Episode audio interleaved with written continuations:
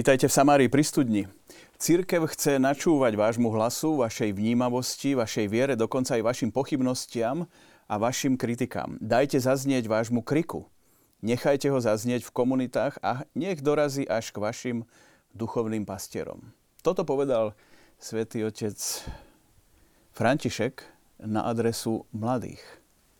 A dnes sa budeme práve o tejto téme rozprávať v Samárii pri studni, o mladých, povieme si aj, koho považujeme vlastne za mladých a prečo práve o mladých, prečo o ich viere, o ich úvahách, povolaniach, životných smerovaniach, aj preto, že sa chystá synoda o mládež. Ja som veľmi rád, že pozvanie prijal jeho excelencia monsignor Stanislav Zvolenský, arcibiskup metropolita, takisto Ondrej Chrvala, tajomník Rady pre mládež a univerzity, konferencie biskupov Slovenska, Juraj Králik, predseda RK. To si možno ešte povieme ak teda naši diváci by nevedeli, čo je to vlastne ERKO.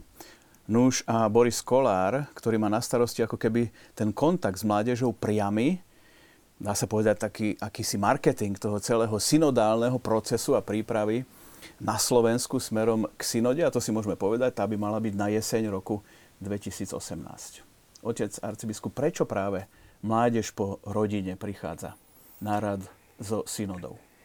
Je v tom určitá logika, lebo Rodina je e, prirodzené miesto e, zrodu, e, výchovy, rozvoja mladých ľudí.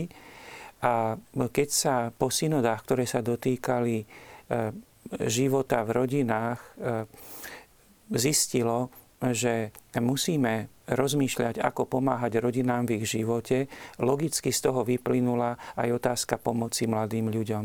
Aby oni vedeli správnym spôsobom dozrievať, aby e, poznali svoju dôstojnosť, aby e, nadobudli duchovnú silu urobiť správne životné rozhodnutia.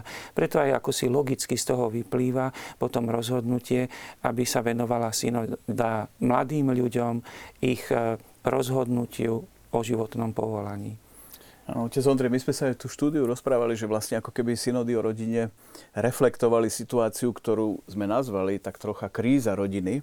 Je aj kríza mladých a mládeže, aby teda synoda mala túto tému, alebo je to troška prehnané? Ja to tak poviem, že kríza mladých je vždy.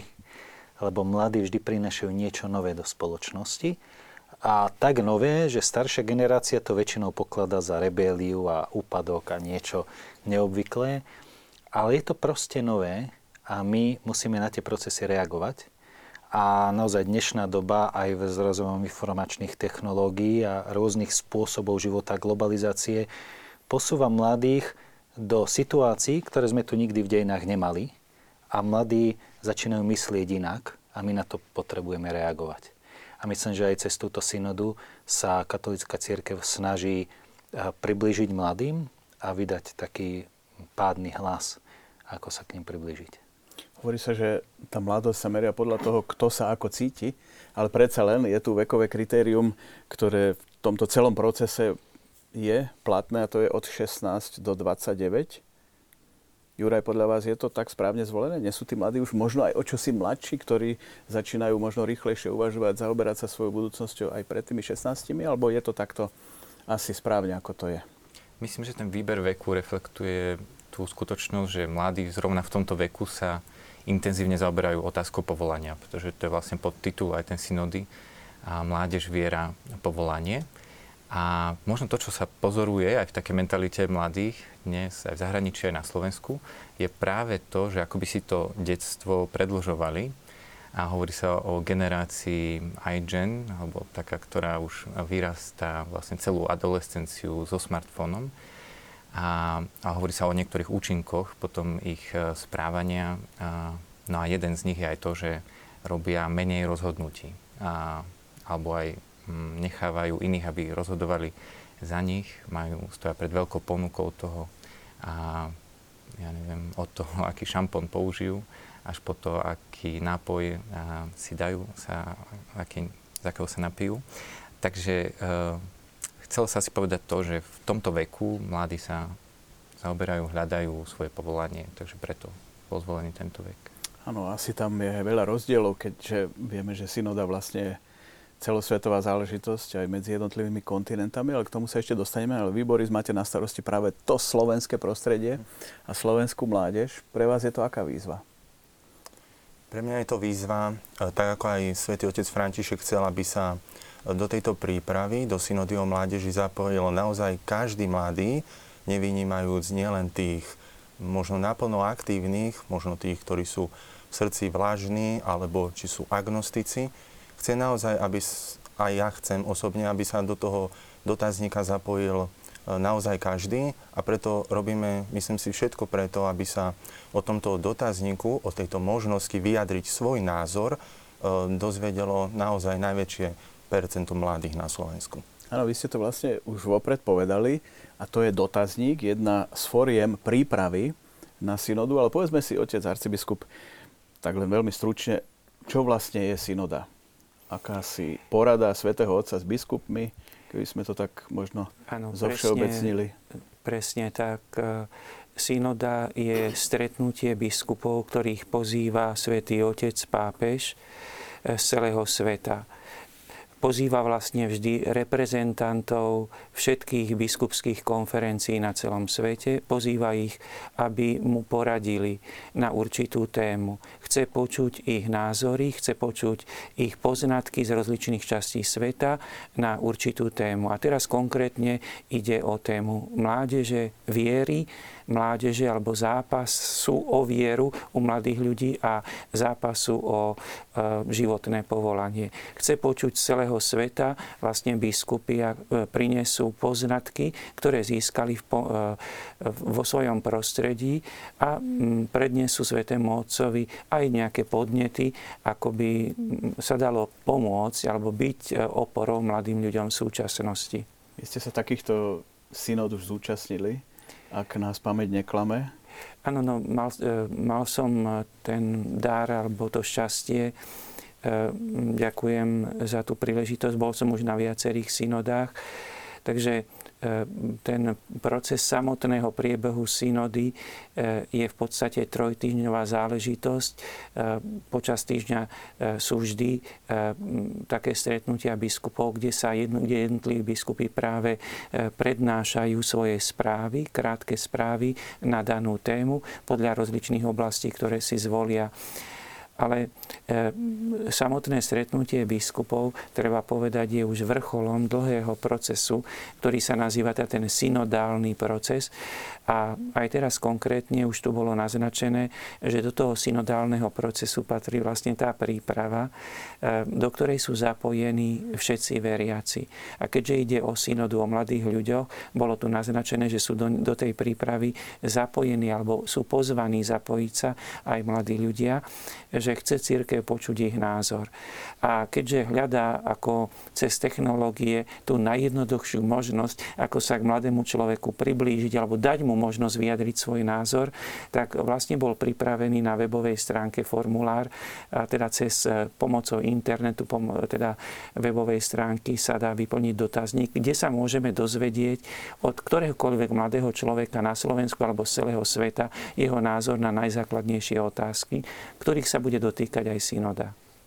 Áno, hovorili sme o tom, že tie ako keby nosné témy sú mladí ľudia, viera a rozlišovanie povolania. Ja sa ešte vrátim potom neskôr k tomu, že aké sú vlastne závery synody, do akej miery v tej hierarchii rozhodnutí sú záväzné a ako sa postupuje. Ale predtým sa ešte spýtam na takú tú časovú os prípravného obdobia. V januári tohto roka bol zverejnený prípravný dokument, ale medzi tým už bežal proces vyplňovania dotazníka na úrovni biskupských konferencií, teraz beží na úrovni, povedal by som, mladých verejnosti. Nech sa páči, otec Ondrej. No, no celé to začalo práve tým prípravným dokumentom, ktorý bol zverejnený, ktorý bol veľmi kvalitný a dobre mapoval situáciu mládeže. A posledné tri strany bol, tak povediac, dotazník, ale my tu hovoríme o dvoch dotazníkoch už teraz. Ten prvý bol dotazník pre pracovníkov s mládežou, čiže nie nejakej širokej verejnosti určený, ale pre tých, čo pracujú s mládežou, ako vidia mladých, ich voľby, rozhodnutia, spôsob života a podobne. No a tento dotazník na Slovensku e, išiel do všetkých dieces a ešte niektorým e, organizáciám, čo robia s mladými. A vrátilo sa na konci leta asi 20 dotazníkov vyplnených, ktoré sme potom e, v takej menšej komisii celé spracúvali a vytvoril sa jeden finálny, ktorý už bol e, nedávno odoslaný do Vatikánu. A to je ten prvý dotazník, ten taký odborný. A hneď ako sme ukončili prácu na ňom, tak vlastne začala druhá časť a to je ten internetový dotazník pre mladých, ktorý je otvorený a môže ho ktokoľvek vypisovať a nachádza sa na stránke www.mamnázor.sk, pretože sme ho chceli priblížiť všetkým mladým, aby to a, bolo také pozvanie vyjadriť svoj názor. No a tento dotazník bude uzavretý už čoskoro 30. novembra a potom budeme mať fázu jeho spracovania a chceli by sme na jar budúceho roku ešte pred synodou začať zverejňovať nejaké zaujímavosti, výsledky, čo z neho vyplynulo, akí sú slovenskí mladí. No a nakoniec ešte tesne pred odchodom otca biskupa, ktorý pôjde reprezentovať Slovensko na synodu, by sme chceli zvolať fórum mládeže. Čiže zástupcovia rôznych častí mládeže zo Slovenska by prišiel na také e, jedno dvojdňové stretnutie s otcom biskupom, aby spolu diskutovali o rôznych témach, ktoré trápia mladých. A otec biskup by tam bol prítomný a potom vlastne po tomto dni s mladými by odchádzal na synodu práve taký uh, obohatený o to stretnutie a o témy, ktoré počul priamo od mladých. No a nakoniec už po synode chceme pracovať ďalej aj s tým, aké budú výsledky, čo z toho vzíde. Hádam sa podarí nejaká konferencia o, o finálnom dokumente alebo o tom, že kam nás celý ten proces synody dostal. Áno, tak ak nás sledujete a máte od 16 do 29, na internetovej stránke mám názor SK, môžete napísať svoje názory, ale aj dnes môžete, vy, ktorí sledujete náš priamy prenos tejto relácie, nám napísať na samári zavinač tvlux.sk e-mailom otázku či názor, či postreh, alebo SMS-kou na číslo 0905 60 20 60. Ako súvisí celý tento proces so stretnutiami, ktoré má mládež celosvetové naposledy bolo v Poľsku, v Krakove a myslím, že to ďalšie sa chystá do Panamy ako toto súvisí s procesom prípravy synody a samotnou synodou? Jurajčovi na to. Mm, myslím, že v tejto konkrétnej otázke, ktorú synoda nesie, je otázka povolania, zazneli veľmi silné výzvy papeža Františka práve v Krakove. Tam na kampus Misericordia sme to počuli, a kde vyzýva mladých práve k tomu, aby robili rozhodnutia. Hovorí, že Ježiš je pánom rizik, teda, že nemáme byť nejakej, nejakom pokoji, ale práve máme sa rozhodovať aj pre veci, ktoré nevieme, ako celkom dopadnú, ale teda je to nejaká výzva k viere a držať sa Boha za ruku a robiť tie správne rozhodnutia. A, takže Svetý Otec určite už myslel vtedy na mladých aj na to, že chce poukázať možno aj na tú dnešnú situáciu. Už sa tu bolo veľa spomínané aj tá fráza že nemáme sedieť na gaučoch, ale teda výjsť, a výjsť do života. No a Svetý Otec naozaj upozorňuje na tie skupiny ľudí, ktoré sú nejakým spôsobom marginalizované. A či už sú to migranti, alebo to boli možno rodiny, ktoré a, zažívajú tie neregulárne situácie a, a podobne. A teraz si môžeme teda klásť otázku, či aj mládež je takáto marginalizovaná skupina. A tiež počujeme Svetého Otca hovoriť Mm, o mládeži takto, napríklad v, v súvislosti s nezamestnanosťou, ktorá je veľká v niektorých európskych krajinách, a kde sa vlastne vyjadruje k tomu, že to je veľká nespravodlivosť, keď mladý človek ide do života a nemá šancu sa zamestnať a, a podobne. Takisto si možno uvedomuje aj ťažkosť komunikovať vieru dnešnej a, generácii, a, ktorá je zvyknutá možno myslieť veľmi instantne a mať rýchle výsledky. Teda tá kresťanská vízia ako celoživotnej púti je možno taká zložitejšie komunikovateľná. A mám tu aj taký jeden údaj z USA, kde a, aktuálne a, polovica z mladých ľudí, ktorí sú 30 rokov a nižšie, tá celá tá generácia, a tak polovica z nich dnes, ktorí boli katolíci, tak dnes hovoria, že sú bez význania. Čiže tam za posledných 10 rokov dosť dramaticky a vlastne klesol ten počet mladých, ktorí sa hlasia k vierovýznaniu, špeciálne aj s radou katolíkov. Takisto mám skúsenosti zo zahraničia, z rôznych stretnutí katolických mládežnických hnutí, kde m, také prežívanie viery aj pre tých lídrov týchto katolických mládežnických hnutí nie je vôbec samozrejmosťou a nie je to už vôbec napríklad morálne učenie katolíckej cirkvi. Takže je tu určite aj nejaká ťažkosť komunikovať tie obsahy viery, ktoré máme, ktoré veríme, že prinášajú život dnešnému mladému človeku. No, kým sa dostaneme k tomu obsahu dotazníka, na to sa chcem spýtať a vlastne ktokoľvek asi môže vyplniť, keďže je to verejne prístupné na internete. Koľko ste tam mali? Pozerali sme to tesne pred reláciou. Vyplnení od mladých ľudí na Slovensku? No, sme z toho takí prekvapení pozitívne, pretože sme to spustili pred 4 dňami a nevedeli sme, ako mladí budú reagovať a Eh, tesne pred reláciou bolo 636 eh, už vyplnených odpovedí a to číslo priamo z minuty na minútu rastie. Takže vidíme, že mladých to zaujíma a naozaj to vypisujú. Áno, čiže už vyše 600 mladých ľudí na Slovensku si dalo tú námahu sadlo.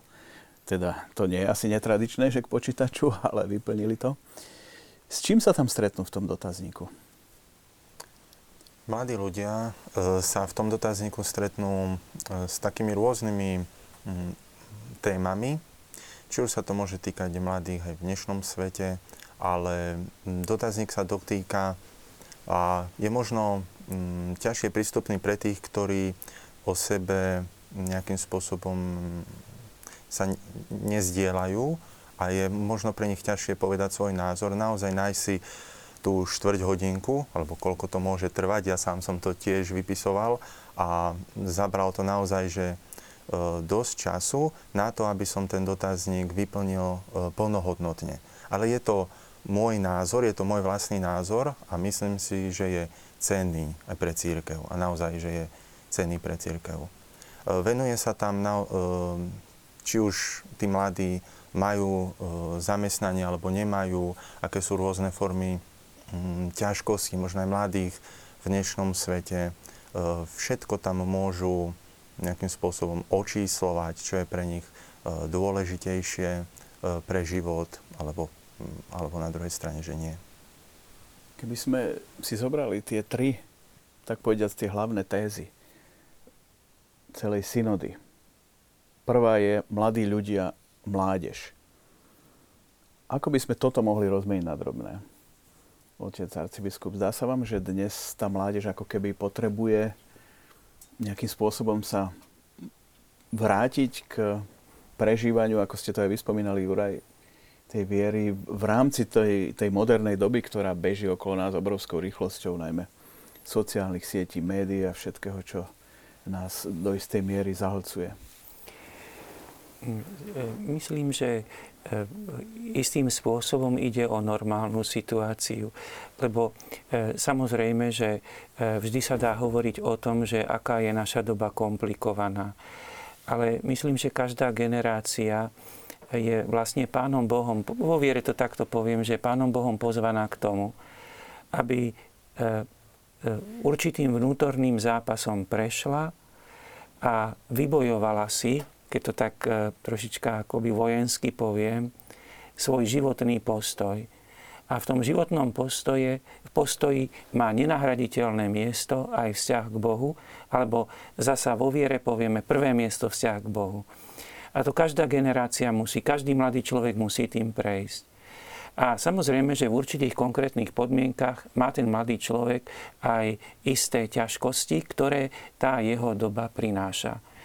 A vlastne aj synoda chce pomôcť súčasným mladým ľuďom v tomto procese, aby si uvedomili svoju dôstojnosť, svoje životné poslanie a veľkosť aj ich životného rozhodnutia, keď sa rozhodnú pre svoje životné povolanie. Takže e, myslím, že v tom je to krásne. A nám starším zasa e, je to pre nás príležitosť, aby sme, tak povediať, splnili si úlohu otcov a matiek, aj pre kniaza, duchovného otca, alebo pre reholnú sestru duchovnej matky, pre otcova mamičky v rodinách, samozrejme aj z toho prírodzeného hľadiska, materiálneho aj duchovného, aby sme pomáhali mladým ľuďom, lebo vlastne v tom je to krásne, že pomôcť zrodiť v nich dobrých ľudí, alebo pomôcť zrodiť v nich ľudí podľa Božieho obrazu. Je taká tendencia, že by na Slovensku, povedzme, menej mladých inklinovalo k viere v Boha, alebo ťažko to hodnotiť takto, lebo často sa stretávame s názorom, že každý ten mladý cíti, že niečo je, čo by mu dodávalo možno energiu, alebo čo by mu ho nutilo klasy otázky, prečo som tu, prečo žijem, ale ako to, ako to vidíte z tohto pohľadu? Odpoveď je veľmi zaujímavá dnes. Na jednej strane je tu ponuka Ježiša Krista, Evanelia, ktorá je vždy veľmi silná. A dokonca by som povedal, že čím je väčší ten tlak konzumu, ktorý je určito taký plitký pre, pre dušu človeka, tým viac vystupuje sila Evanelia a sila Kristovej výzvy žiť život naplno. A keď sa pozrieme medzi mladých na Slovensku, tak tu vidíme takú dvojakú tendenciu. Na jednej strane sa môže zdať, že sa vyprazňujú kostoly, pretože mizne určitá taká tradičná viera, alebo skôr lepšie povedané zvyková. Lebo tradícia nie je niečo zlé, ale keď mladí ani vlastne nevedia prečo a idú do kostola tak zo zvyku a toto trošku sa tak otriasa. A na druhej strane pozorujeme fenomén mladých, ktorí majú vieru veľmi živú, zapálenú, osobnú. A s touto osobnou vierou prichádzajú, menia svoje prostredie, menia svoje rodiny a najmä samých seba a vieru považujú za niečo základné a podstatné v ich živote. Niečo, čomu e, dajú prednosť pred hocičím iným. A viera začína byť veľmi silná a živá a pozorujeme fenomén, že sa to rozširuje medzi mladými. Juraj, podľa vás, akí sú dnes mladí na Slovensku a aký je ich vzťah k Bohu? Viem, že nemôžeme dať jednoznačnú a presnú odpoveď, ale skúsme sa o tom rozprávať, lebo istá generácia snívala o tom, že môže slobodne žiť vieru, ale to už dorástlo všetko a, a dnes aj, aj s tým rastom životnej úrovne, ktorá je evidentná, najmä v Európe, možno oproti iným kontinentom.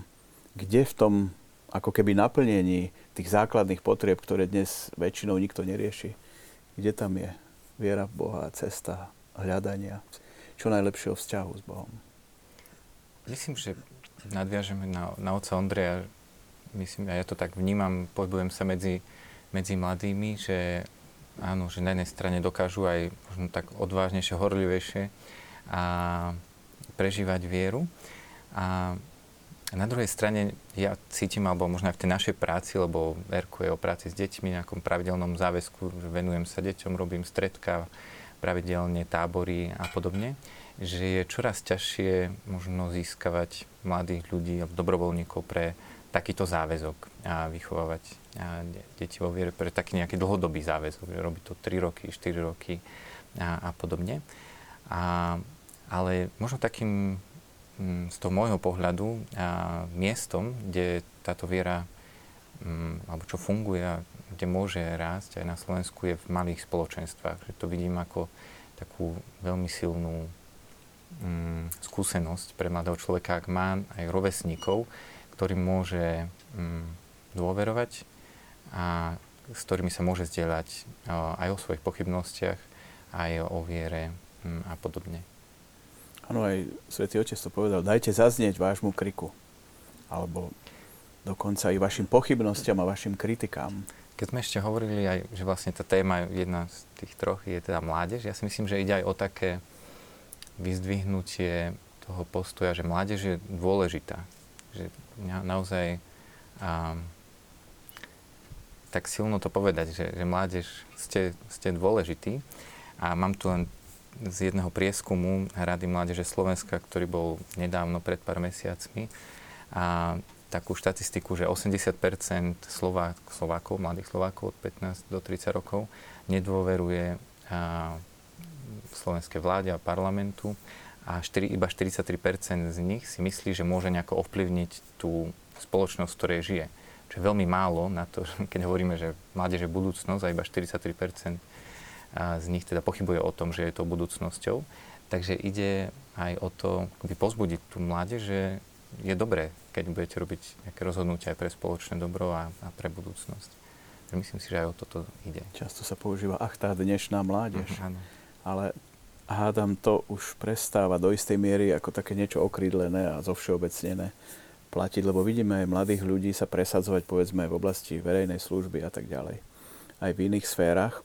Ale chcel som sa ešte opýtať, môže naozaj ktokoľvek, povedzme aj niekto, kto nemá nejaký bližší vzťah e, k církvi, k viere, k Bohu, vyplniť ten dotazník? Pustí ho to tam ďalej? E, dotazník môže naozaj vyplniť každý, kto má od 16 do 29 rokov. Je to tam takým spôsobom limitované, že ďalej medzi tými rokmi ho to nepustí. Ale naozaj je veľmi zaujímavé, že záver toho dotazníka sa týka práve národnej úrovne. No a tam sa ho dotaz, tam sa dotazník pýta toho dotyčného človeka, že naozaj pozná tie spoločenstvá, ktoré sú tam vymenované, či možno aj on sám je členom nejakého spoločenstva, alebo by sa do nejakého chcel pridať, prípadne ako prebiehala jeho príprava na birmovku, ako na Sviatosť kresťanskej dospelosti. Čiže naozaj e, je veľmi dobré, keď e, sme možno členom toho spoločenstva a môžeme E, svoj názor vyjadriť a môžeme takýmto spôsobom dať aj ďalej. Áno, zdá sa, že sú veľmi pozbudzujúce miesta aj na Slovensku, alebo povedzme aj tu v blízkosti u nás v Bratislave, mládežnické omše v niektorých kostoloch naozaj zaplnené mladými ľuďmi, tak je to také pozbudzujúce, možno aj pre nás už tých, čo máme viac rokov, a, alebo mal som možnosť aj ja zažiť teraz nedávno práve sviatosť birmovania svojho syna, alebo nášho syna najmladšieho a naozaj tam bolo množstvo mladých ľudí. Takže toto všetko zdá sa, že na Slovensku, tak ako ste aj vyspomínali, stále to beží. A je na čom stavať, ako keby, aj keď vždy tam zaznieva ten, ten taký, taký vtip, že keď chcete, aby niekto teda už nechodil ďalej, tak mu dajte všetky tieto sviatosti a potom už nebude chodiť do kostola, ale uh, je tam istý taký odpad práve kvôli tej zvykovosti asi, že? No, je to, je to taká výzva pre nás, pretože pre pastráciu mládeže príprava na sviatosť birmovania je veľmi silným momentom. Pretože už z akékoľvek motivácie, ale tých mladí tam sú.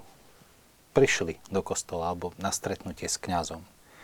A už je ako keby na nás, ako ich zapojíme. A tu je práve tá sila mládežníckých spoločenstiev.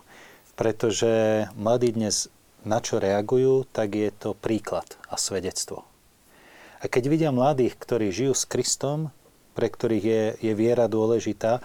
A potom tí mladí pomáhajú kňazovi a prichádzajú svedčiť a pomáhajú v príprave na sviatosť birmovania, tak sú príkladom aj pre tých birmovancov a veľmi často birmovanec skončí v spoločenstve a pokračuje vo viere ďalej. A často sa aj stane, že ak aj niečo nájde nejaký zmysel, ale potom nie je zapojený do živého spoločenstva vrstovníkov, tak to pomaličky vyhasne, lebo zostáva sám a nemá sa o koho oprieť. V tej takej uh, zapálenej viere, ale ten plamienok je ešte taký neistý. Ale asi môžeme konštatovať, že tá ponuka je relatívne široká dostatočná pre mladých, aby v nejakej formácii mohli pracovať na sebe? Tak z určitého hľadiska vďaka Bohu e, je tu ponuka a samozrejme, že či je dostatočne široká, tam by som skôr asi ehm, vypožičal si e, ten výrok zo svätého písma o tom, že žatva je veľká, robotníkov málo, že ono to platí aj v tejto oblasti e, práce s mládežou, že v podstate si uvedomujeme, že to, čo sa ponúka, je výborné a zachytí to určitú skupinu. E, vidíme, že práve tie spoločenstva mladých naozaj mnoho, prekonajú akoby istým spôsobom aj stereotypy, ktoré sú v rodine. A vidíme, že, mô, že prichádza aj k takýmto, k, k takýmto premenám v živote mladého človeka, ale zároveň aj musíme priznať, že potrebovali by sme ešte viacej takýchto spoločenstiev, ktoré by e, poskytovali pomoc mladým ľuďom. Čo s pasívnou mládežou? Tej, ako ste aj spomínali, zrejme je viac, lebo ako sme hovorili, tá životná úroveň je stále vyššia a vyššia. A nevyžaduje toľku námahu ako kedysi aj od mladých ľudí. Mhm. Nevyžaduje a možno už aj tak menej funguje akoby to, že mm, dáme nejaký recept a všetci mladí podľa neho budú, budú fungovať alebo budú sa ním riadiť. A naozaj asi platí to, že mladí potrebujú mať nejaké svoje vzory, ktoré dneska možno už často aj ťažko nachádzajú takto v spoločnosti. A teda je to taká výzva no, pre mnohých mladých alebo mladých dospelých alebo aj pre rodiny a byť takým zázemím pre mladých.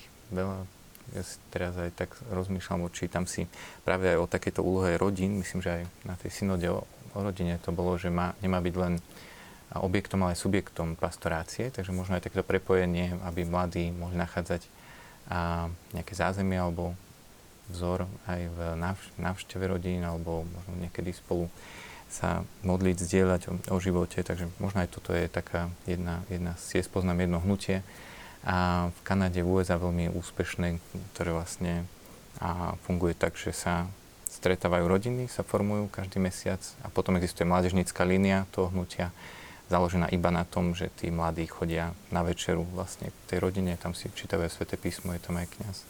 Takže možno aj toto je ešte niečo také zaujímavé na, na rozmýšľania.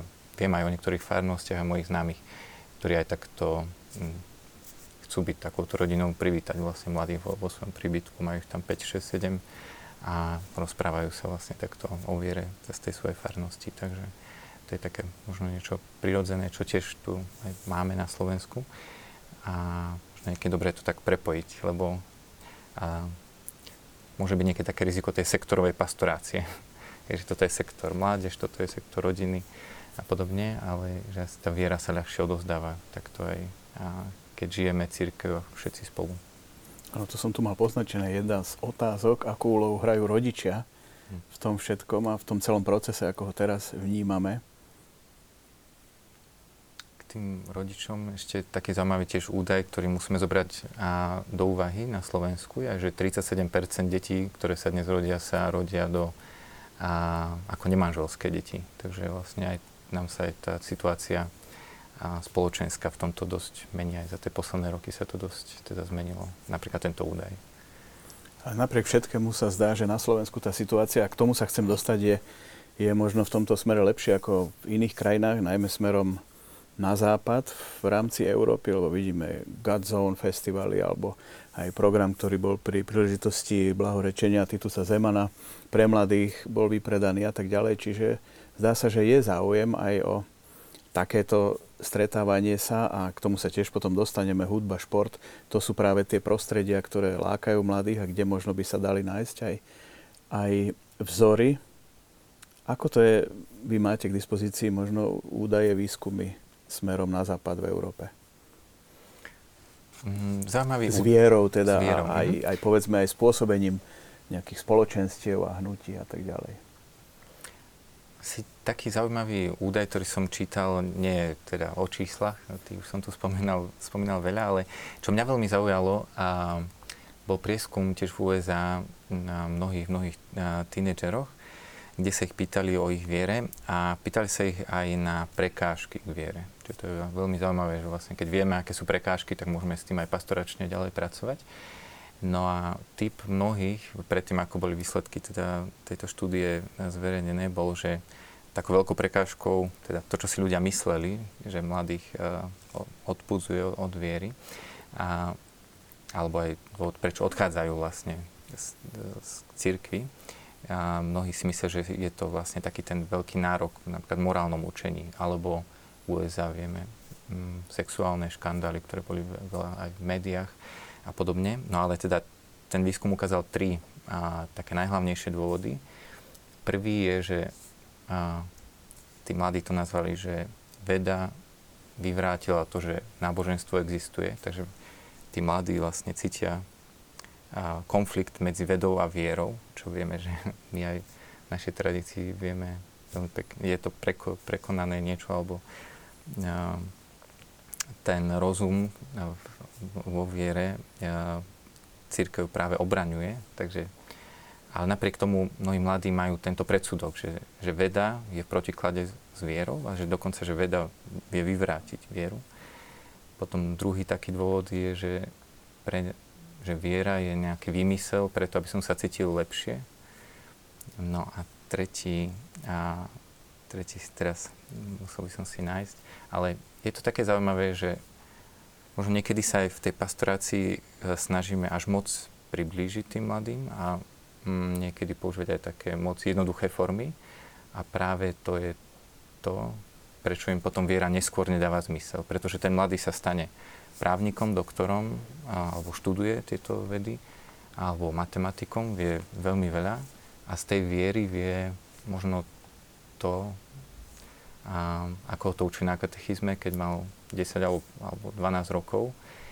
Takže je vlastne veľmi dôležité tú vieru budovať aj takto, spoznávať ju aj tými očami dospelého alebo intelektom dospelého, aby mu aj v tom profesionálnom živote, v ktorom sa formuje, aby mu tá viera vlastne dávala zmysel. To znamená, že niekedy načrieť aj do nejakej encyklíky alebo nejakých uh, vieroučných dokumentov alebo siahnuť po nejakých uh, svedcoch, klasikoch viery a čítať aj, um, dajme tomu Augustína alebo niekedy Tomáša Akvinského.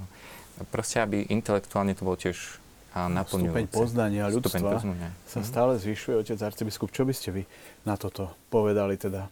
Vidíte tam aj vy nejakú tú disproporciu? Lebo často sa stáva, že aj, aj ľudia pôsobiaci vo vede sa dostanú do nejakého bodu, kde už ako keby nevedia ďalej a musia sa spolahnúť na vieru, že nie všetko sa dá úplne vysvetliť. Ale plne súhlasím a som rád, že zaznelo E, tu vyjadrené, že jedným z tých problémov môže byť akoby, alebo tou prekážkou môže byť, že e, človek sa nerozvíja súbežne e, v poznatkoch alebo v takom prehlbovaní viery súbežne s tým, s tým zdokonaľovaním sa v tom prirodzenom ľudskom poznaní v ktorejkoľvek oblasti. A naozaj tam nastáva akoby taká neprimeranosť v tom, že má poznatky detské a myslí si, že náboženstvo zodpoveda iba týmto detským poznatkom, ktoré dostáva dostal a mm, tak povediac, akoby ľahko potom povie, tak áno, toto je detské, toto je pre deti, toto nie je pre dospelých ľudí. E, to je jeden z tých problémov, že ako poskytnúť e, primerané poznanie viery a prežívanie viery e, mládeži, ktorá sa dostane do toho rozvoja, veľmi silného rozvoja po maturite, alebo teda na úrovni stredoškolskej a vysokoškolskej E, Isté jednou z možných pomôcok je e, akoby ten pastoračný systém, ktorý u nás nazývame univerzitné pastoračné centra a také e, štruktúry alebo formáty, ktoré sa v týchto centrách používajú a ktoré iste skôr zasiahnu tých mladých ľudí, ktorí tam prídu. Lebo stále ešte my musíme povedať, že rozlišujeme aj medzi tými mladými ľuďmi, ktorí sú pokrstení, že rozlišujeme niektorých tých aktívnych, ktorí sami prídu a hľadajú, tak povediať to prehlbenie vo viere. A potom je jedna veľká skupina, ktorí akoby pre rozličné dôvody sú ľahostajní, ale tým, že sa rozvíjajú v tom svetskom poznaní, v poznaní sveta, eh, v jednom bode si povedia, moje náboženské poznanie a poznanie sveta je tak rozdielne, že zanechám to náboženské, eh, lebo sa mi to zdá ako príliš detské a tam nastáva možno tá kríza, možno potom nové hľadanie toho dospelého a návratu k náboženstvu e, po ťažšej ceste. No a aby som tak e, zjednodušil to, vidíme, že toto je jeden z veľkých problémov, ako pomôcť mladým ľuďom v tom veku, keď končia strednú školu a sú na vysokej škole, aby sa primerane ich poznatky, ich prežívanie viery rozvíjalo primerane ich ľudskému Eh, rozvoju toho človeka okolí 20 rokov, alebo teda starší, keď je. Áno, ďakujem za tento názor, nech sa páči a potom sa otca Ondreja spýtam, lebo tento má priamo, tak povediať, z náplni práce ako tajomník Rady pre mládež a univerzity. Takže k tomu sa dostaneme, nech sa páči, Juraj. V podstate tu hovoríme o integrálnej formácii toho mladého človeka, to je taký pojem, ktorý používame. A že je to veľmi dôležité, aby ten mladý človek sa rozvíjal takto integrálne, čiže vo všetkých tých dimenziách. Som si našiel ten tretí dôvod, to je, ktorý súvisí, a to je, že mladí ľudia si myslia, že náboženstvo sa podieľa na násilí vo svete. To, to vychádza z toho, že ich podnímaní náboženstvo je niečo iracionálne, niečo iba čo prežívam pocitmi alebo a čo naplňa moje nejaké túžby a, a podobne. Čiže tam je odstrihnutie od toho rozumu. A potom, keď je nejaký konflikt, tak iracionálne, a keď niečo iracionálne, tak asi to vyústi do násilia. Čo je tiež len taký predsudok.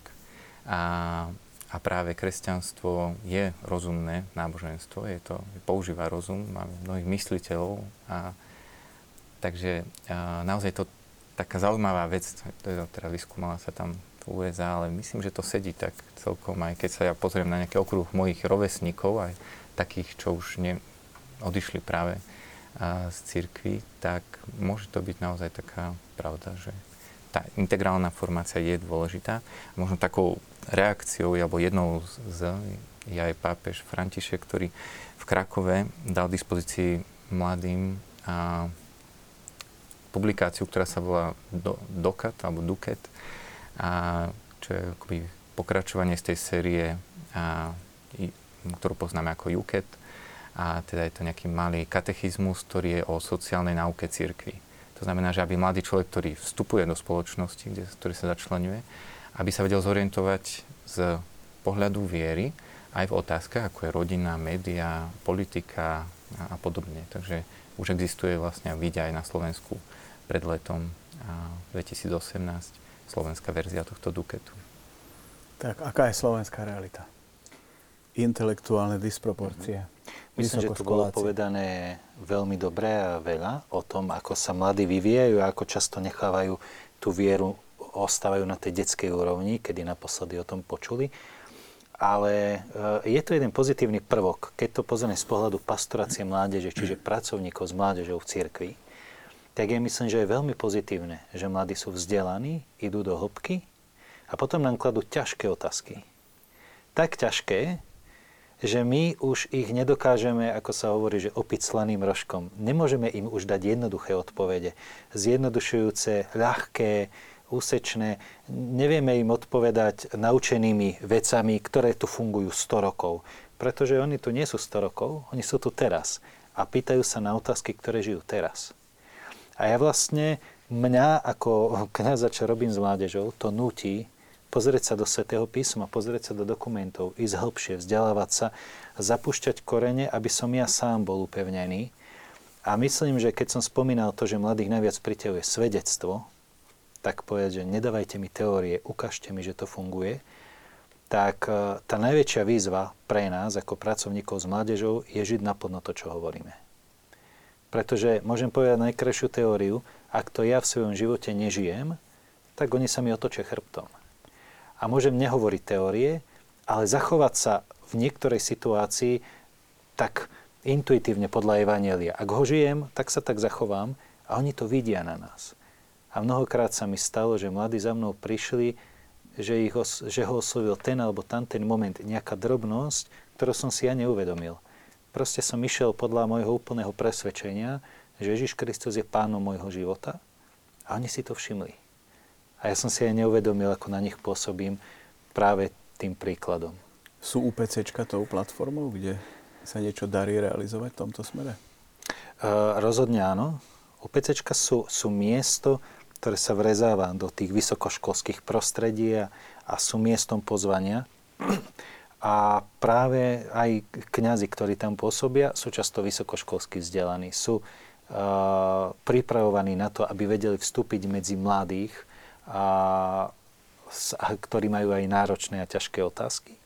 A snažia sa medzi nimi pôsobiť a dávať im také pádne odpovede. Pri vyplňaní dotazníka myslíte si, že sa tam viac ukazuje, že by to mohli byť vysokoškolskí študenti, čo to píšu, alebo to je predčasné sa pýtať?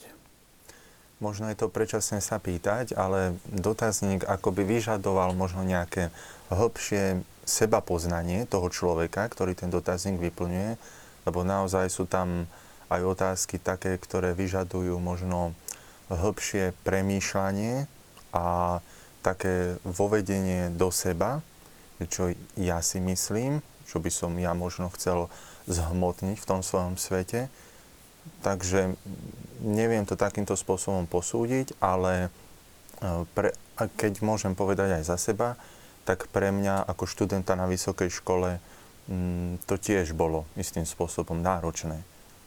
Takže...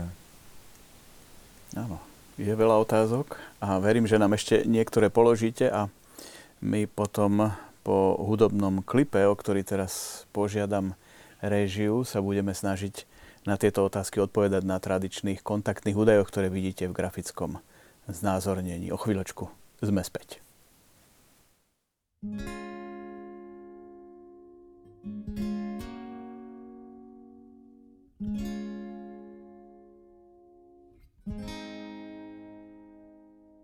Keď duch objíma človeka, krásou žiari zďaleka, aby tmy viac nebolo. Aj les cestu pripraví, sklonia hlávky púpavy, keď už kráčaš okolo. Ty si oheň, čo aj tmu zažne, presvedcuješ srdcia vážne, rozkazuješ kráčať horám, hoj hlas na púšti zvolám, baránok, čo hriechy sníma, v živej vode obmil si ma, ak je môj svet príliš malý, unášaj ma ponad skaly.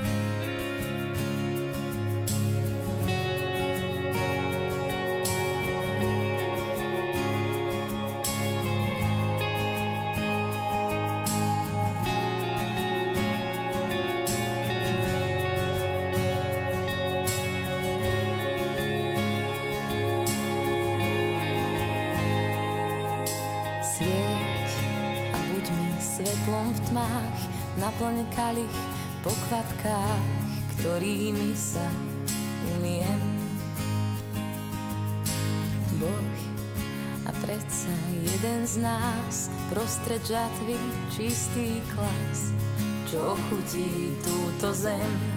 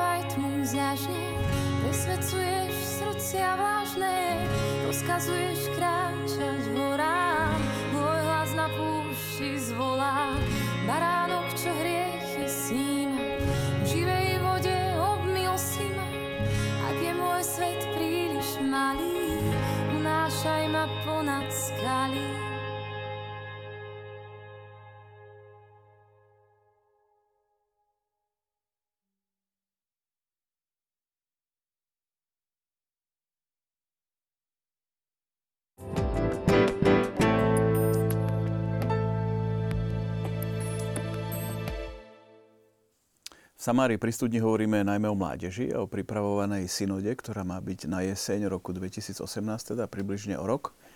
E, taká otázka. Je to stretnutie biskupov so Svetým Otcom. Ako tam bude tá mládež prítomná?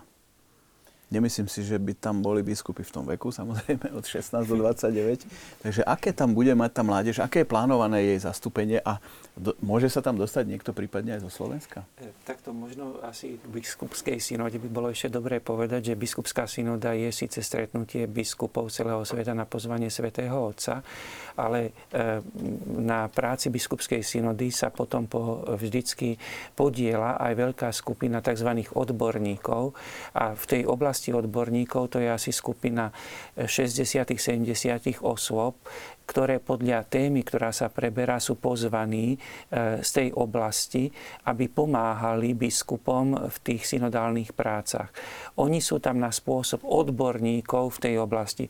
Čiže predpokladám, že na biskupskej synode, ktorá sa bude týkať mládeže, otázok e, viery a mládeže, otázok povolania a mládeže budú prítomní v tej oblasti tých odborníkov, budú prítomní mladí ľudia a odborníci, ktorí pracujú s mládežou a pravdepodobne tam bude veľa aj takých odborníkov, ktorí ešte budú pod tou hranicou 30. E, rokov.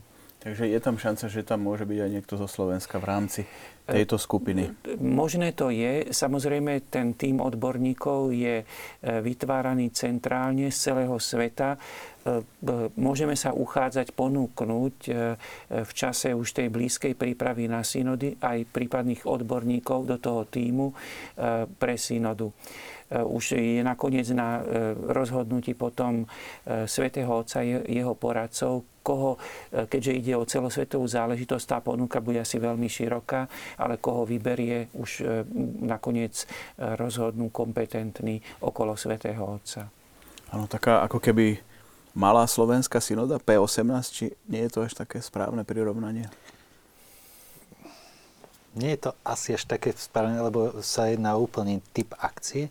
P18 Národné stretnutie mládeže, ktoré je plánované práve na leto 2018 a ani nemá byť takým poradným hlasom cirkvi. Je to skôr stretnutie mládeže, vyslovené, že pozývame mladých stretnúť sa so živým Kristom v prvom rade, medzi sebou navzájom a so svojimi otcami biskupmi. Je to po vzore Svetových dní mládeže, ktoré vymyslel svätý otec Jan Pavel II, ktorý si povedal, chcem sa stretnúť s mladými z celého sveta. Je to predovšetkým stretnutie mladých so Svetým Otcom. A my na národnej úrovni každé zhruba 2-3 roky robíme stretnutie mládeže so svojimi otcami, biskupmi a spoločne v cirkvi, hlavne stretnutie so živým Kristom. Takže budúci rok, viete povedať aj kedy a kde? Je to 26. do 29. júla 2018 v Prešove. Ideme do metropoly východu. Skúsme sa vrátiť ešte k tým hlavným, tak povediac, titulkom tej synody. A jeden, ten posledný, ktorý sme si ešte až tak nerozobrali, to je to rozlišovanie povolania. Že o čo tam ide? Keby sme to mohli rozmeniť, aby prípadne mládež sa vedela rozhodnúť správne, ako ďalej v živote, či sa majú vydať cestou manželstva alebo zasveteného života, kňazského a tak ďalej. O, o toto ide? Áno, ide o to, lebo v podstate, mm, tak povediac, e, do toho obdobia medzi 16. a 30. rokom e, spadá aj jedno z dôležitých rozhodnutí životných o svojom povolaní. Samozrejme, že to povolanie je formované aj na základe určitej prípravy smerom k službe v spoločnosti. Zoberme, že nejakú školu, eh, či už strednú alebo vysokú školu s nejakým zameraním si eh, človek volí, lebo ho to do tej oblasti nejakým spôsobom ťahá, nejaká náklonnosť, nejaký jeho talent, nejaké jeho schopnosti. Ale potom ide aj o také povolanie, mohli by sme povedať bytostné, že ktoré my rozlišujeme akoby od prirodzenosti povolanie vytvoriť základné spoločenstvo. A pre nás to základné spoločenstvo v chápaní prirodzenosti života, danosti muža a ženy je spoločenstvo rodiny. A jednou e, z takých veľkých ťažkostí, ktorú prežíva súčasná mládež, alebo ktorú prináša súčasná doba e, pre okolnosti, v ktorých sa nachádzame, je ťažkosť urobiť definitívne rozhodnutie. A tak aj synoda chce uvažovať nad tým, prečo je táto ťažkosť. Z rozličných hľadisk sa to dá skúmať psychologického, sociologického, ale aj, môžeme povedať, v, v pohľade viery. Prečo je táto ťažkosť? Prečo mladý človek sa nevládze, nemá tú silu urobiť definitívne rozhodnutie? Prečo to definitívne rozhodnutie odkladá? Potom prečo stále aj v tých základných vzťahoch, vzťahoch lásky hľadá alebo uchýľuje sa k provizóriu ehm, nechce urobiť definitívne rozhodnutie.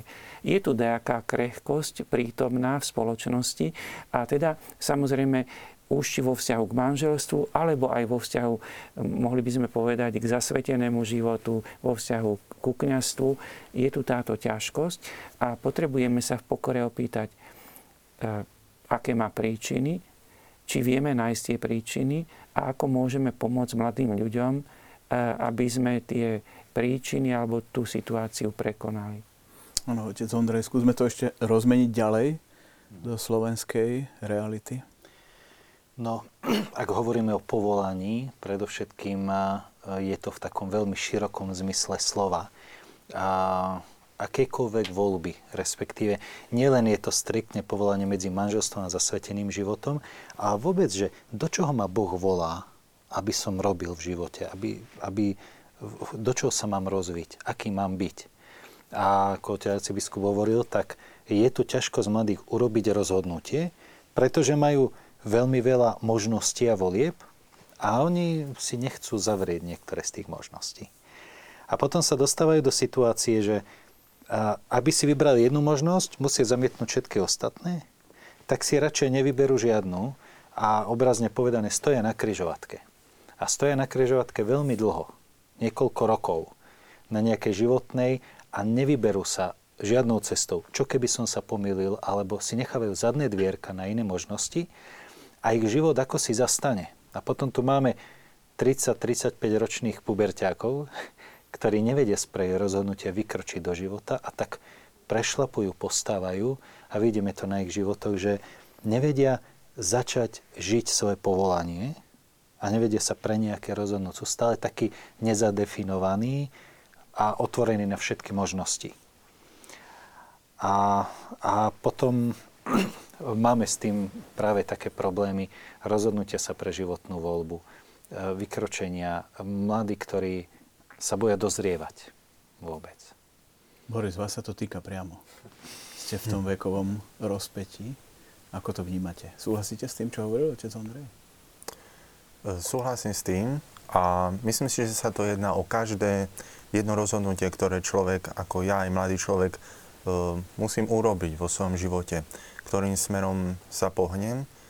No a môžem len súhlasiť s tým, že ako mladý človek mám e, veľké množstvo tých e, vecí, ktoré ma ovplyvňujú a do ktorých sa môžem, môžem vo svojom živote pustiť. Preto niekedy je dobré, keď mám niekoho staršieho, možno nielen z pozície akejsi autority, ale dôveryhodného človeka, ktorý mi dokáže E, pomôcť, dokáže ma e, usmerniť a dokáže ma naozaj vypočuť. Dokáže vypočuť to, čo ja e, chcem povedať, prečo sa možno dnes neviem rozhodnúť, kam sa vo svojom živote chcem dostať a môže mi pomôcť, aby som našiel to svoje povolanie vo svojom živote. Naozaj sa oprieť aj o tých rodičov, o blízkych príbuzných, naozaj o duchovných pastierov a o vychovávateľov, o učiteľov. Naozaj, že to pole e, tých pracovníkov aj s mládežou e, je, je možno dobre zastúpené naozaj, že ten mladý človek a ja osobne si môžem, e, môžem sa naozaj s nimi stretnúť a môžem si vybrať. Juraj, ako hnutia a spoločenstva môžu v tomto rozhodovacom procese pomôcť? Myslím si, že veľmi, najmä aj tým, že naozaj dnešný mladý človek potrebuje byť vypočutý a teda to znamená nielen, aby ho bolo počuť, ale aby bol naozaj vypočutý. To znamená, že a naozaj berieme vážne to, čo hovorí. To, čo hovorí, sa stáva súčasťou nášho spoločenstva. A aj keď možno nevždy sa môžeme, nevždy je reálne sa riadiť tým, čo nám deti, tínedžeri, mladí povedia, ale môžeme spolu kráčať. A my máme aj také motto verku, že radosnou cestou svedectva viery kráčame spolu malí i veľkí. A čo znamená, že sa aj spolu rozhodovať. Napríklad teraz bol október, máme taký, takú akciu Detský čím pomoci, kde sme pozbudili detské skupinky, aby vo svojom okolí, vo svojej obci sa rozhliadli, ako by mohli niečo vylepšiť alebo pomôcť. A mal, mal to byť proces takého spoločného rozhodovania, čiže mali sa aj pýtať dospelákov v okolí a podobne. A myslím si, že tento štýl zapájania mladých aj, aj do takých lokálnych nejakých aktivít, a, ale aj možno do toho, ako bude vyzerať naše spoločenstvo, ako, a čo potrebujeme, o čom sa chceme rozprávať aj v oblasti viery a podobne, je naozaj dnes kľúčom. Aj v tom prípravnom dokumente, ktorý už vlastne máme aj v Slovenčine, a, ktorý je akoby takým prvým podkladom pre prípravu na synodu, tam sa hovorí o sprevádzaní. A teda o tom naozaj kráčaní s mladými, vypočúvaní a toho, čo hovoria. A musíme si aj uvedomiť, že máme pred sebou generáciu, ktorá možno nebola až taká vypočutá, a sú na to tiež také rôzne štatistiky, najmä za, o čase, ktorý rodičia dávajú alebo dávali a mladým, ktorí sú vlastne teraz v tom veku, a, kedy sa rozhodujú pre svoje povolanie a nie sú až také veľmi priaznivé pre tých rodičov. Aj nedávno v 2015 som jeden prieskum čítal, kde 52% detí hovorí, že rodičia im nedávajú toľko pozornosti, ako potrebujú. Takže ono sa to tak logicky potom prejaví neskôr o niekoľko rokov, kedy stoja pred veľkými otázkami a potrebujú sa o nich rozprávať. Nielen rozprávať, ale aj niečo zažiť. Ja si myslím, že rôzne hnutia, ako je ERKO, ZKSM, možno scouting, Salesiani a podobne, dávajú tú možnosť byť, že ten mladý človek si môže vyskúšať nejaký dôležitý zážitok. Môže viesť skupinku, môže byť zodpovedný za skupinku v tábore, môže zorganizovať tábor a kde on niekedy aj, možno by aj nechcel až takú veľkú zodpovednosť prebrať, ale nejakým spôsobom a to zoberie, vyskúša to a veľmi ho to môže posunúť dopredu. A máme svedectva mnohých mladých, ktorí toto zažili, kde hovoria, že ich to veľmi posunulo v, v takej komunikácii aj v rodine, medzi známymi vo svete dospelých alebo aj v zamestnaní a to, ako dokážu komunikovať s, kole, s kolegami a podobne. Takže myslím si, že aj tu je taká veľká úloha, aj bolo by fajn, keby možno aj táto práca bola viac docenená aj tak celospoločensky, že vôbec táto práca s mládežou. A bol som nedávno, ma navštívila taká delegácia mládežníckej organizácie z Dánska, to len tak pre ilustráciu. A tam sú mládežnícke hnutia alebo takéto organizácie tak veľmi cenené, že majú napríklad zákon, že ak mládežnícka organizácia chce využiť nejaké priestory školy, hm, štátnej alebo inej školy, napríklad plávárenie, ihrisko, laboratórium a podobne, tak škola je zo zákona povinná poskytnúť tejto mládežníckej organizácii na ten svoj program a tieto svoje priestory za veľmi symbolický poplatok alebo zdarma. A takisto spôsob vlastne hm, podporovania týchto, týchto hnutí. Takže naozaj dať zažiť mladému človeku pracovať s vlastnou slobodou. To je, to je asi také veľmi dôležité a práve v týchto hnutiach sa to veľmi dá. Zaujímavé aj a keď sa popisuje tá generácia iGen, ktorú som, alebo iGen, ktorú som spomínal úplne na začiatku, tak napríklad sa vyskúmalo aj, že teraz sa posunul vek mladých v USA, ktorí majú vodický preukaz. Viete, že tam v 16 typicky aj v tých filmoch to vidíme, že už mal 16 a mal vodický preukaz a teraz sa ten vek zvyšuje. To znamená, že, že tí mladí akoby oddialujú aj takéto hm, rôzne praktické životné zručnosti, a aby nemuseli možno pracovať s tou svojou slobodou a potom sa to neskôr prejavuje aj v tých ďalších rozhodnutiach. V tejto súvislosti divačka Jana sa nás pýta, pribúdajú otázky. Aký je podľa vás ideálny vek, kedy by sa mladí chlapci mohli zaujímať o riešenie otázky povedzme kňazského povolania? A spomína aj kňaza vo farnosti, s ktorým by sa prípadne mohol jej syn poradiť, ktorý má momentálne 17 rokov. E, myslím, že vek 17 rokov je veľmi vhodný e, zaoberať sa aj otázkou životného povolania. Takže je zrejme, že primerane svojmu veku e, vieme spoznať e, naše životné povolanie a potom aj nakoniec, e, keby sme zobrali už celkom len ten formát prípravy na kňazstvo, je postavený, ten formát prípravy je postavený tak, že tá príprava trvá 6 rokov, ale je to od začiatku spoznávanie, hĺbšie spoznávanie toho svojho, poznanie, svojho povolania, kedy aj ten mladý človek ešte stále môže povedať, rozhodol som sa ísť inou cestou, rozhodol som sa e, e, teda zanechať e, prípravu v seminári, ale jednoducho povedané, rok, 17 rokov je vhodný čas na to uvažovať a urobiť aj rozhodnutie smerom k povolaniu kňazskému. Ale ešte možno by som si dovolil povedať, lebo pri tejto debate e, sme ako spomínali tú e, otázku tých životných rozhodnutí, e, že je to veľmi ťažké. Vidíme, ako mladí ľudia majú s tým ťažkosť a tu by som asi povedal za nás starších, že pravdepodobne je to aj naše previnenie, že nevidia u nás radosť, že, že keď sme urobili tie definitívne rozhodnutia, že je to pre nás veľké šťastie. Lebo tu je už taká celkom akoby základná filozofická veta, že každá voľba je obmedzenie. A to je ten negatívny pohľad na tú voľbu. Ale zároveň každá voľba znamená aj prehlbenie tej cesty ísť týmto smerom. Čo sa nedá e, urobiť, keď ja si nechávam otvorené všetky ostatné opcie, všetky ostatné možnosti.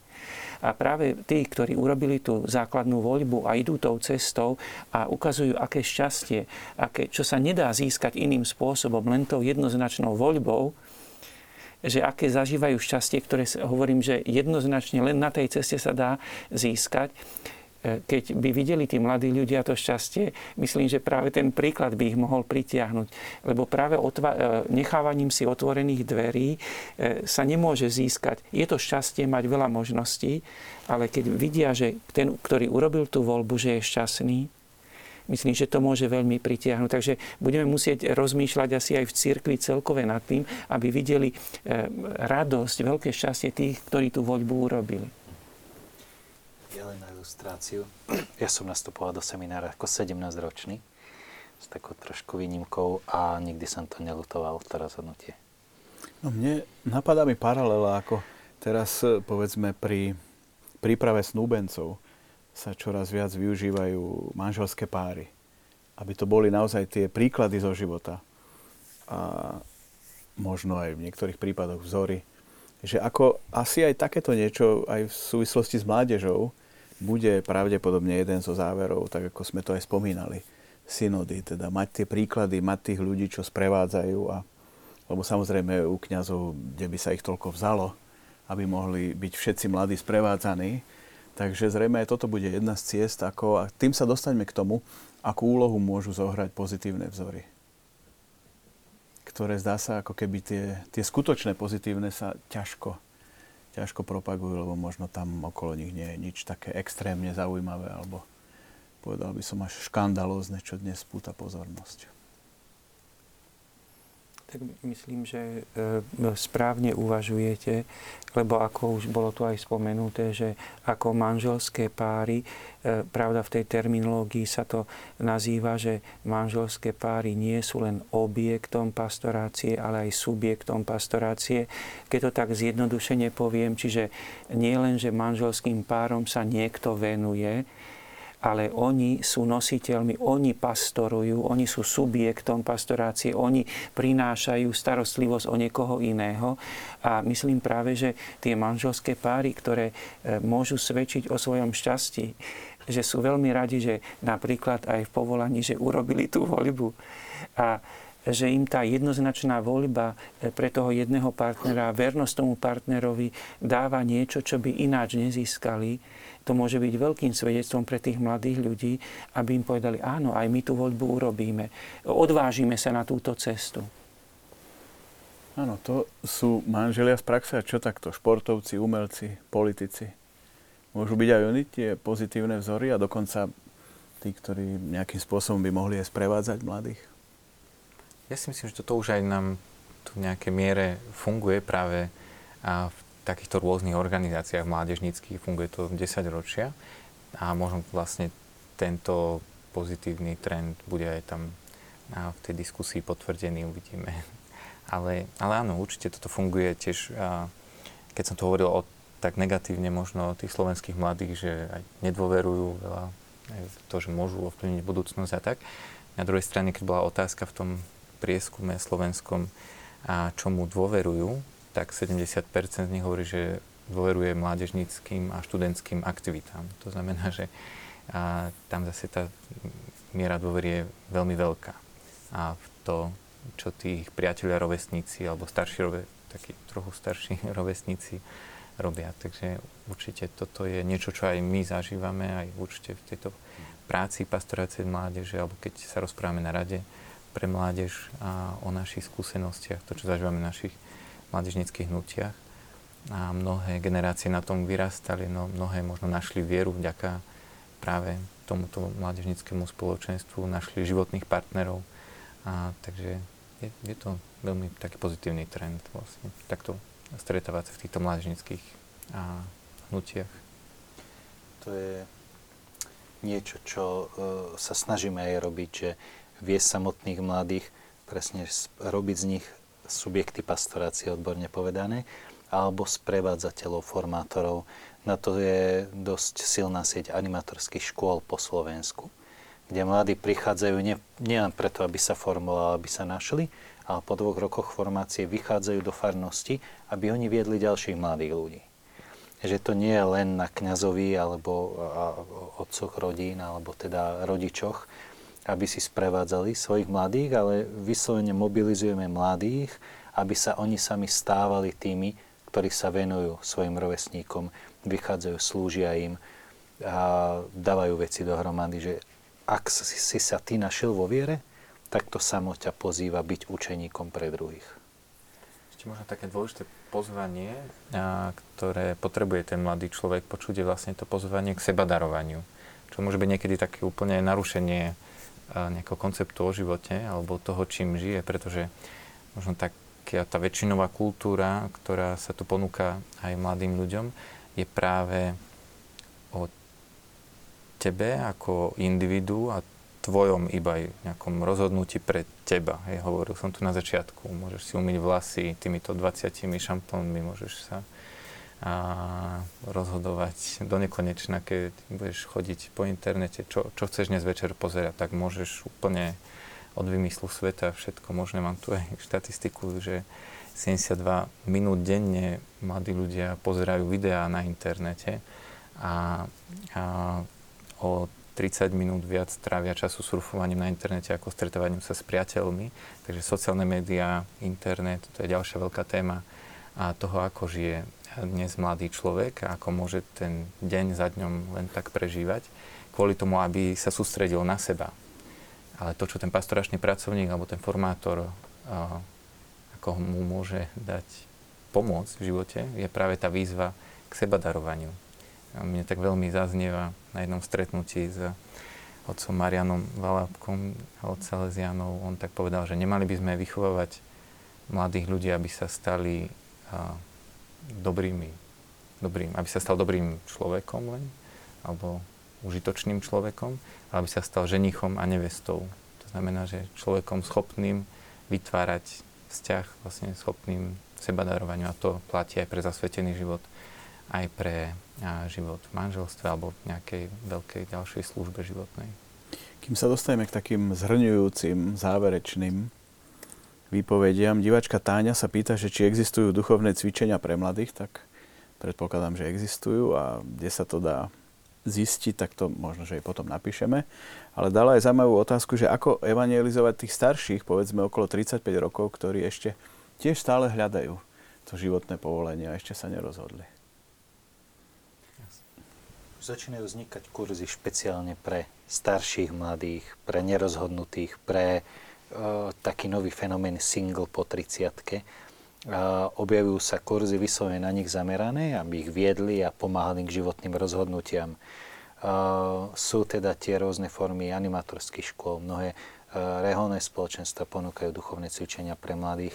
Máme eh, v mnohých diecezach diecezne centra pre mládež, ktoré dávajú bohatú ponuku mladým alebo samotné UPCčka. Čiže máme takú sieť rôznych bodov, ponúk, spoločenstiev, eh, ktoré naozaj ponúkajú pre mladých veľmi širokú paletu dnes.